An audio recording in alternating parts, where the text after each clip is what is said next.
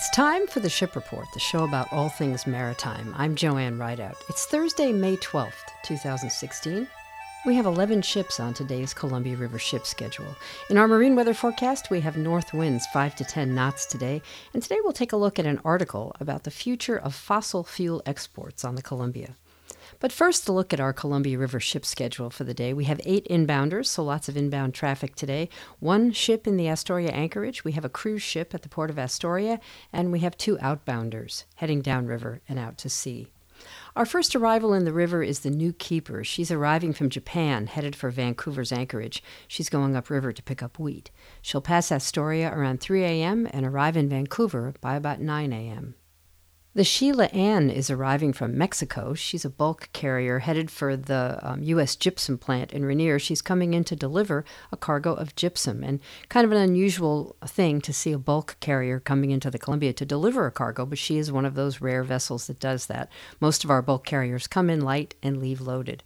So the Sheila Ann will pass Astoria around 4 a.m. and arrive in Rainier around 7:30 in the morning. And an interesting note about her she is leaving the same day that she arrives, so she's going to get to Rainier uh, probably about 7:30 in the morning, um, unload her cargo, and then depart by 3 p.m. So that is a very short turnaround time. So we may see her outbound again around 6:30 p.m. unless something changes.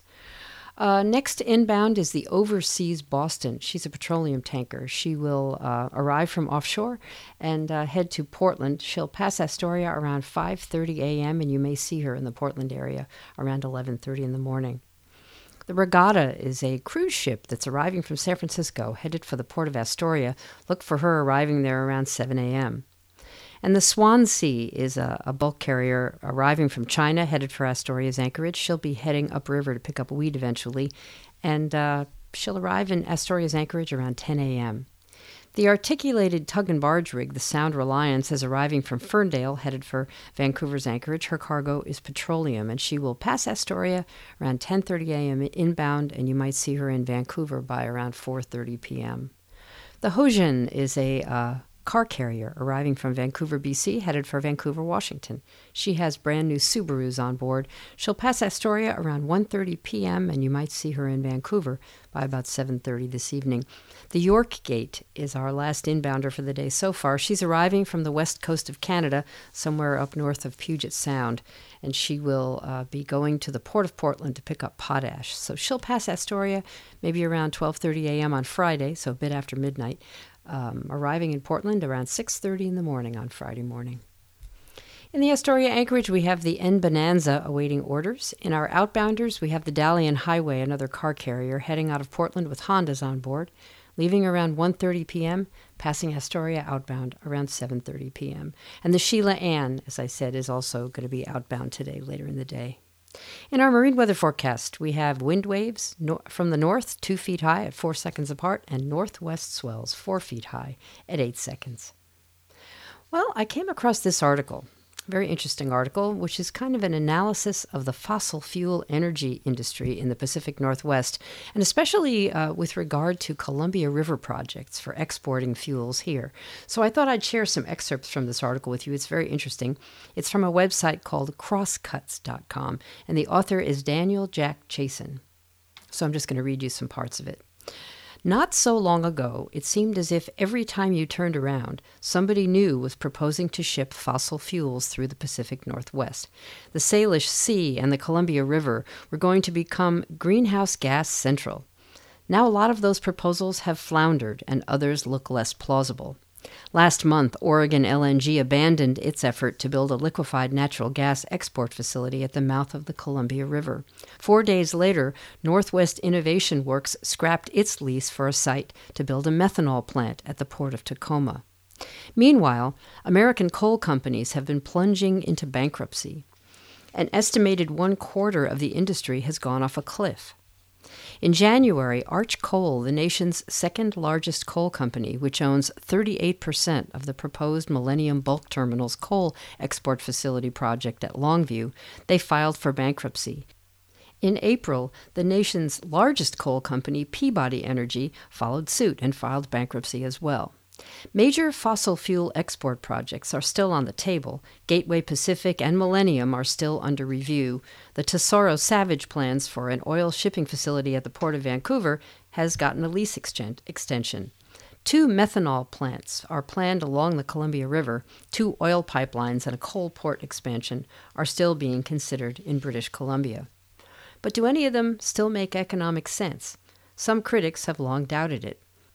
As the Vancouver Columbian reported, some analysts still see good sense, for instance, in the Tesoro Corporation and Savage Company's plans for a terminal in Vancouver, but even among them there is some caution about full development of an oil terminal there in the short term. A draft environmental impact statement for the Millennium Project, this is the one in Longview, came out April 29th, noting that Millennium, quote, states further development of Western U.S. coal fields and the growth of Asian market demand for U.S. coal is expected to continue, unquote.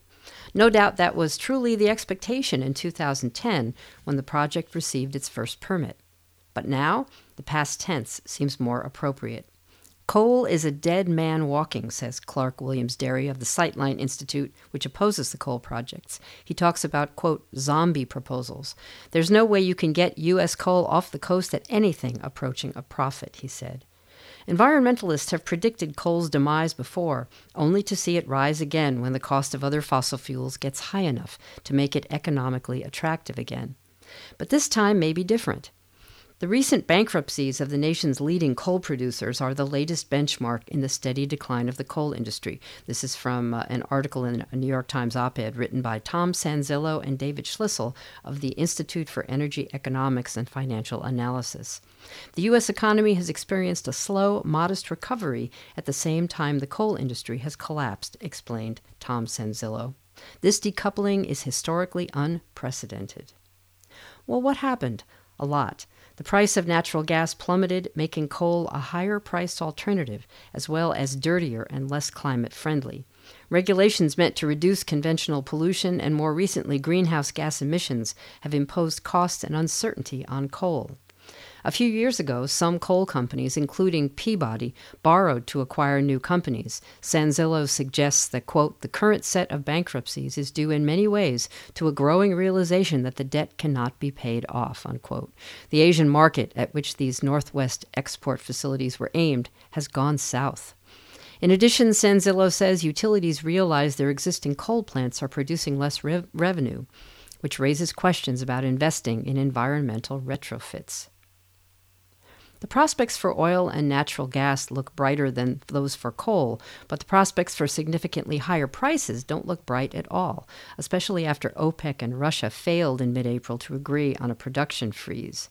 Not long ago, Williams Derry said oil was going to be 80 bucks forever. Now, 20 to $50 is the new normal, and we haven't even begun to see fracking technology exported overseas to any great extent.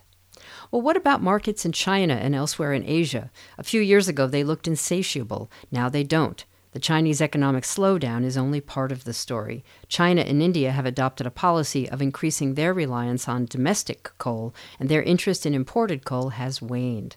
On the surface, at least, Asian markets remain relevant. A company owned by the Chinese government is the main partner in Northwest Innovation Works, which still seeks permits to build methanol plants on the Columbia River at Kalama and the port of St. St. Helens in Oregon.